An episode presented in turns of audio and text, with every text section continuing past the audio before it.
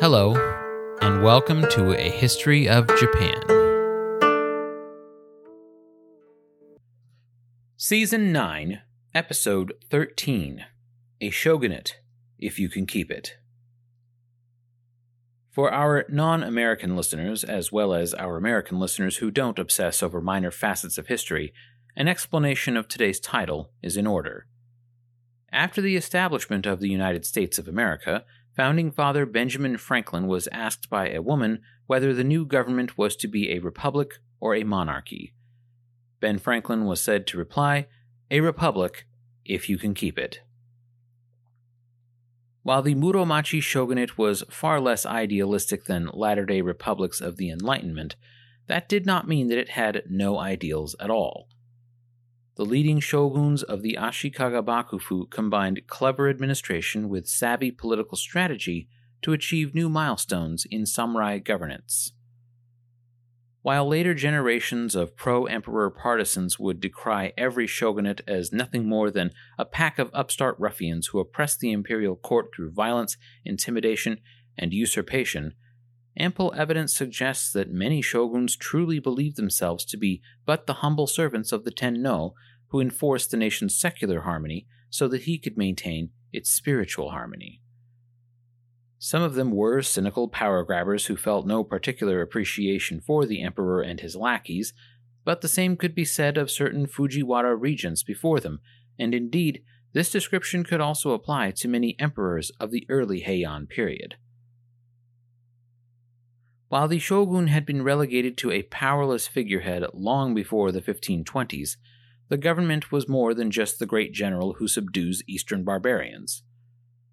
I've taken great pains to differentiate between the acts of shoguns and the shogunate as a whole throughout these last few seasons because the administration of the Bakufu had a life of its own apart from its leader. Even in the midst of the chaos that defined the shogunate of the early 1500s, dutiful administrators were attempting to collect taxes, resolve complaints, and address retainers' grievances. These were thankless tasks and not above a certain level of corruption, but many officials continued to attend these duties regardless of the chaos that enveloped the higher echelons of their government. Some episodes back, we followed the career of Miyoshi Yukinaga until his death in 1520. Shortly after his death, the Kyoto Kanrei, whom he had championed, Hosokawa Sumimoto, died after fleeing to Awa province. Normally, I would expect the Miyoshi clan to offer an apology to the shogunate and hope that the Bakufu's wrath had been mostly expended on their late chieftain. However, Hosokawa Harumoto, the son of the late Sumimoto, was now six years old, and Miyoshi Motonaga, the son of Yukinaga, was determined to see the boy installed as the rightful Kyoto Kanrei. However, the resources of the Miyoshi clan were by now all but depleted, so for the moment he would wait until the opportune time to attempt his revenge. It was Hosokawa Takakuni himself who opened the door for such an attempt. Things were looking very good for the Kyoto Kanrei in the mid 1520s. Shogun Ashikaga Yoshitane, whom he had driven away and replaced, died in Awa province on Shikoku in 1523, and in 1525 he felt so secure in his position that he stepped down as Kyoto Kanrei and chieftain of the Hosokawa clan. His son took both jobs, and for a while performed well at them. Six months later, however, his son died of an illness at the age of 18, so Takakuni had little choice but to return to his duties. In 1526, a retainer named Hosokawa Tadakata spread a slanderous rumor about Takakuni's chief retainer, Kozai Motomori. I was unable to discover the nature of this slander, but it was serious enough for Takakuni to order Kozai Motomori to commit seppuku. This event triggered an uprising by Motomori's brothers, who raised a rebellious call to arms in Tanba province in northwestern Kansai. Takakuni sent Tadakata with an army to put this uprising down, but after a series of fumbles, betrayals, and unexpected disasters which largely involved bungled castle sieges, Tadakata fled back to the capital and desperately rode ahead for reinforcements. the rebel leaders in Tamba province were in correspondence with Miyoshi Motonaga, who was now requested to join in their glorious uprising in the spring of 1527. His moment at last at hand, Motonaga departed Awa province and arrived in Kansai by way of Sakai City once more, and joined with the armies of Kozai Motomori's brothers. At Katsura River to the southwest of Kyoto, the shogunate forces met with the rebel armies, thinking to use the river as a natural strong point for defense. However, Miyoshi Motonaga engaged in a tactic known as nakairi, wherein a section of an army breaks away and attempts to ambush their opponents where they are not suspecting. This was a favorite tactic during Sengoku Jidai, but it was risky. If the enemy discovered the detached army, they could turn the ambush against itself and inflict significant losses. In this particular case, fortune was with the Miyoshi army. They surprised the reserve forces deployed behind the shogunate army's main line, and as chaos ensued, the rebel army took advantage of the confusion and charged. The result was an overwhelming victory for the Miyoshi allied forces, and Takakuni's partisans were pressed hard until finally they were forced to flee to Omi province. This should have been a moment of glorious victory and vengeance for Miyoshi Motonaga, but cracks were already beginning to emerge in the coalition which he had helped build. Motonaga appears to have favored negotiating some kind of peace deal with Hosokawa Takakuni, something which Hosokawa Harumoto found entirely unacceptable. Harumoto's plan was to establish a new kind of shadow government called the Sakai Kubo, which would have Ashikaga Yoshitsuna as its shogun and Harumoto himself as the Kanrei. This government would be based in Sakai City, which was more practically defensible than Kyoto, and Motonaga grudgingly accepted this plan and gave his support. Hosokawa Takakuni, meanwhile, was far from idle in Omi province. He made overtures to the Rokkaku clan as well as the Asakura clan, who contributed soldiers to his cause.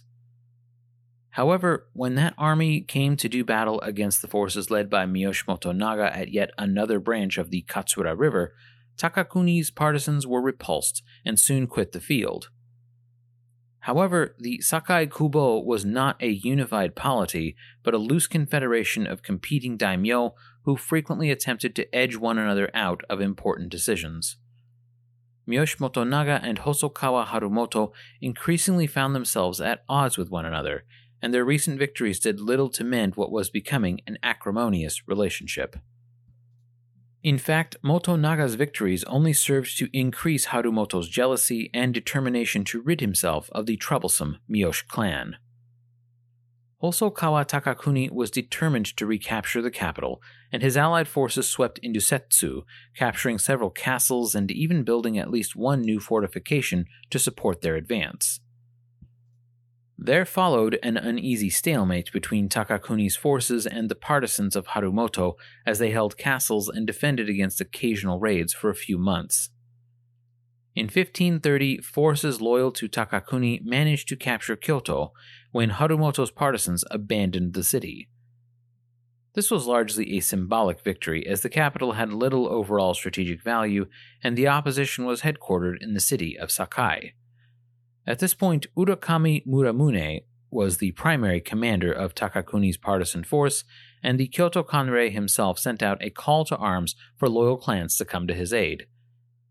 Happily, the Akamatsu clan responded, assembling a large army to serve as a rearguard to the Kanrei's forces. There was more going on, however, than meets the eye in this case. The previous Akamatsu clan leader had been assassinated, allegedly on the orders of Urakami Muramune himself. The Akamatsu leadership had kept correspondence with the Sakai Kubo shadow government and agreed to aid their cause, sending several hostage children to Sakai as a display of good faith. Meanwhile, the Sakai Kubo insisted to Harumoto that Miyoshi Motonaga lead the charge against the impending incursion by Takakuni's partisans. They got their way, and Motonaga brought thousands of troops to Sakai from Awa province, where they prepared to take their fight to their mutual enemy. In the ensuing battle, Motonaga's troops held their own against Takakuni's in a relatively equal exchange until the Akamatsu clan showed up for battle. Takakuni's forces believed they would fall into line as a rear guard, but instead, they attacked. The battle then proceeded fairly predictably, with Takakuni's army being crushed in a well coordinated pincer movement. Hosokawa Takakuni himself, after fleeing the disastrous collapse at Daimotsu, allegedly took shelter in a storage building which held jugs of sake. When he was discovered, he committed seppuku. Thus, in 1531, the upstart Kanrei Hosokawa Harumoto utterly crushed his rival Takakuni, and his future prospects no doubt appeared quite luminous.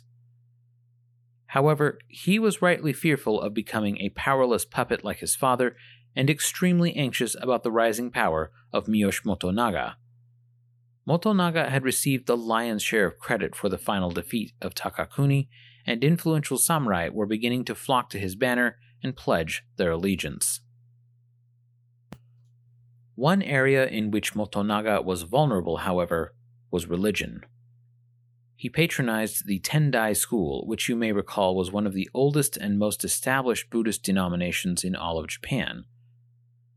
Many of the newer schools and movements considered the conservative Tendai to be their natural enemy, a calculation which was not entirely incorrect. Last season, we discussed how Rennyo, the man who became the inspiration behind the Ikko Ikki, was persecuted partly because of the efforts of the Tendai sect at Enryakuji Temple. Motonaga also had personal beefs with other ranking members of the Sakai Kubo government.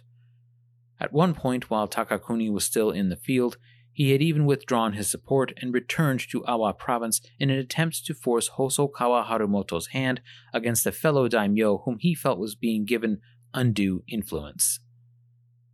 Harumoto eventually relented in that case, at which point Motonaga returned and punished his fellow retainer on the battlefield.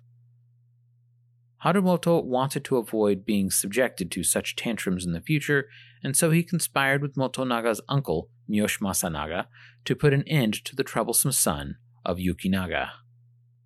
Throughout 1532 and 1533, Miyoshi Motonaga supported Hatakeyama Yoshitaka in his effort to chastise his retainer, Kizawa Nagamasa, who was beginning to engage in some gekkokujo by cozying up to Hosokawa Harumoto.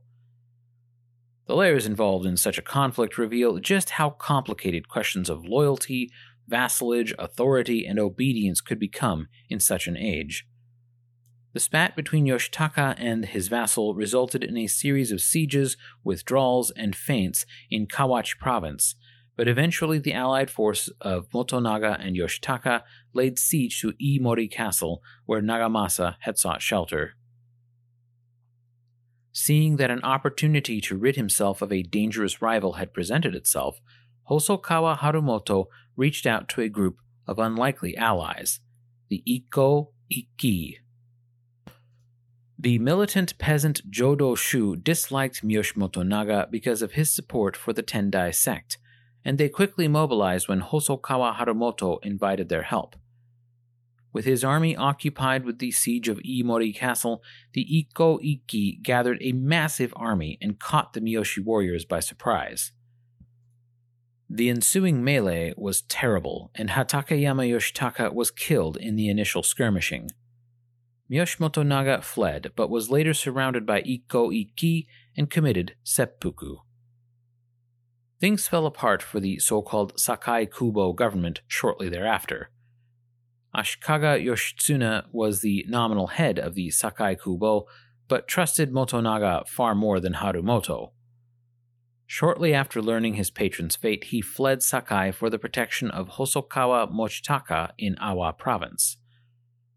Although he was himself the Sakai Kubo, Yoshitsune had never officially been installed as shogun.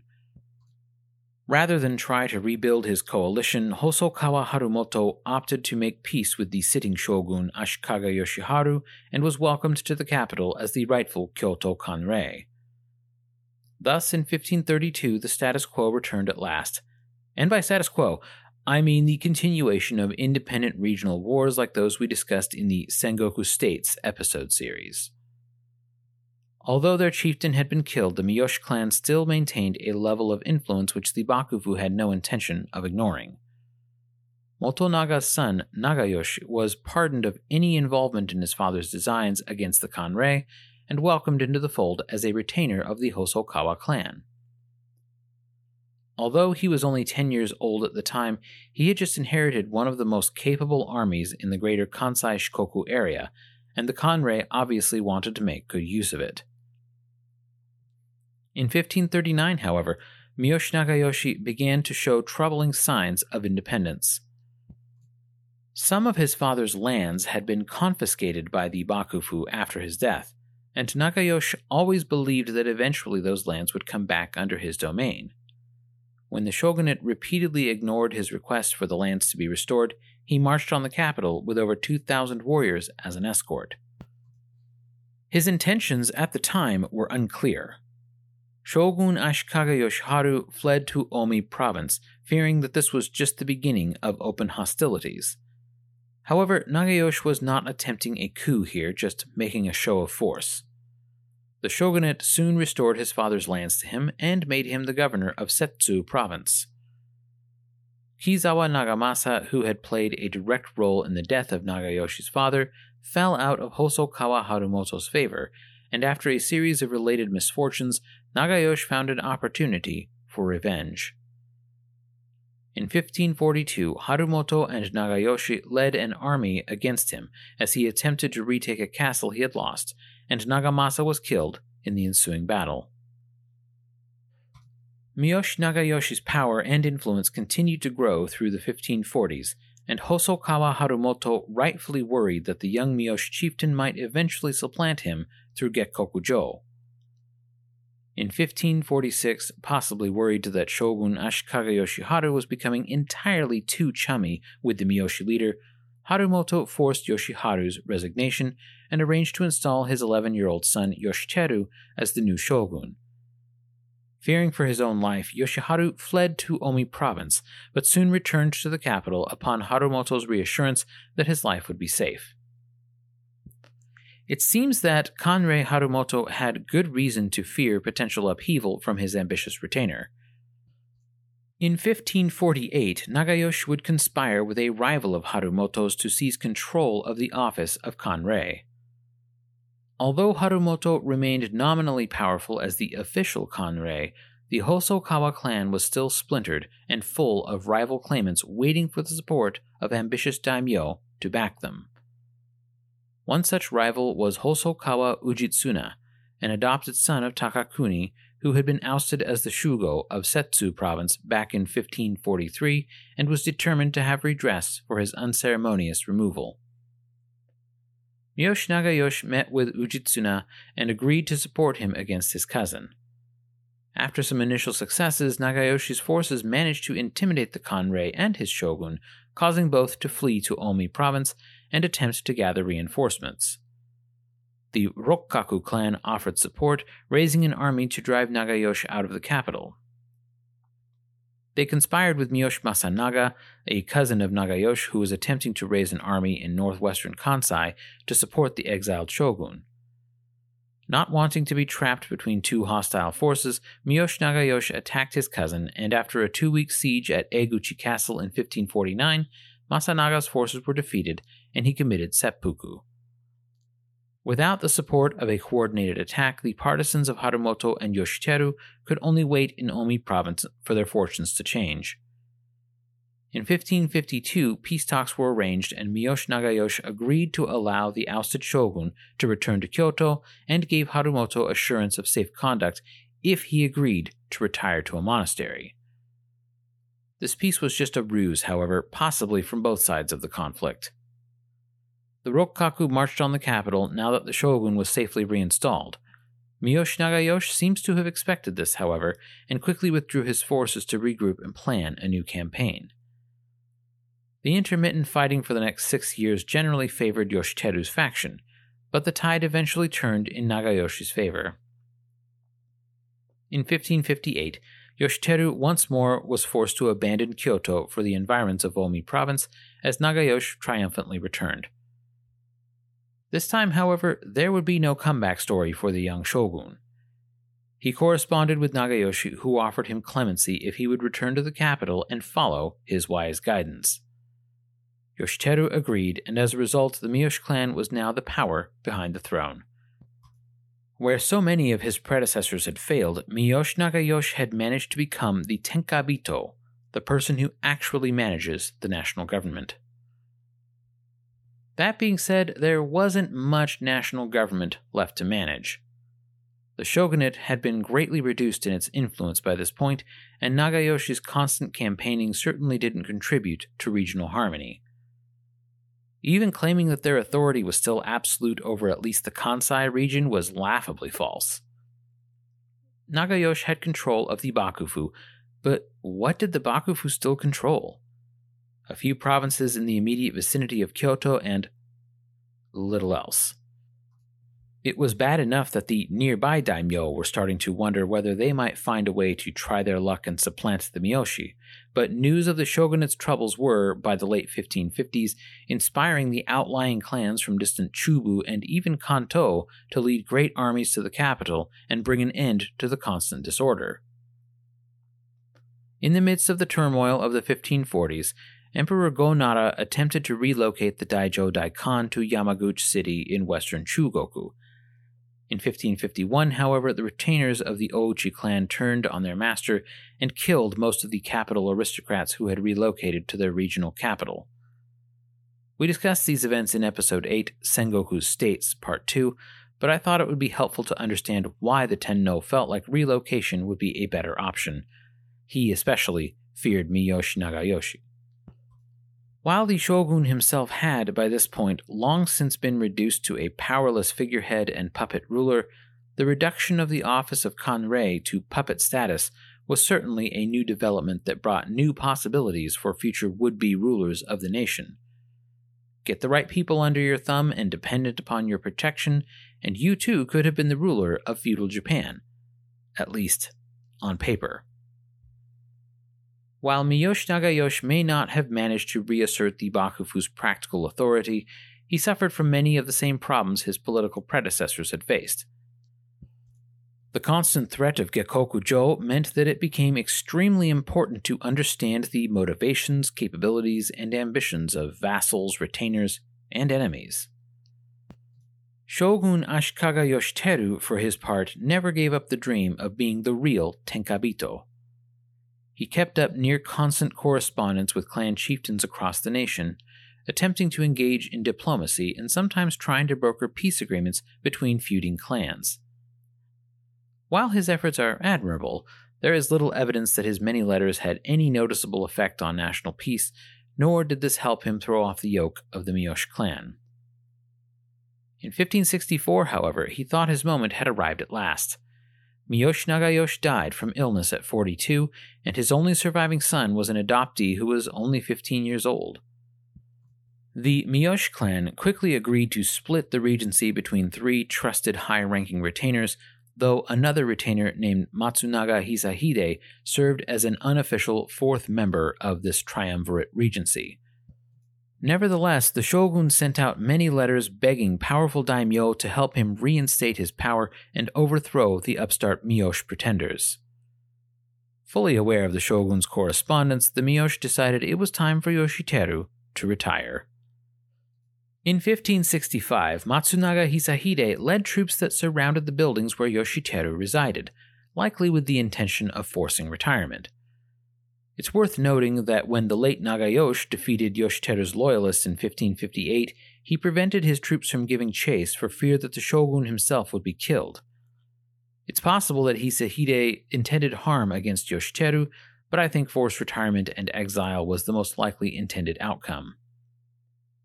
Whatever they intended, the shogun despaired that his letters had failed to bring even a single daimyo to the capital to defend him, he committed seppuku rather than allow himself to fall into the Miyoshi clan's hands, and possibly hoping his sacrifice might inspire the lackadaisical daimyo to support the future claim of his younger brother Yoshiaki, who had managed to escape the capital before Matsunaga's siege. shogunal succession officially fell to Ashikaga Yoshihide, though he wouldn't actually be installed into the office for a few years.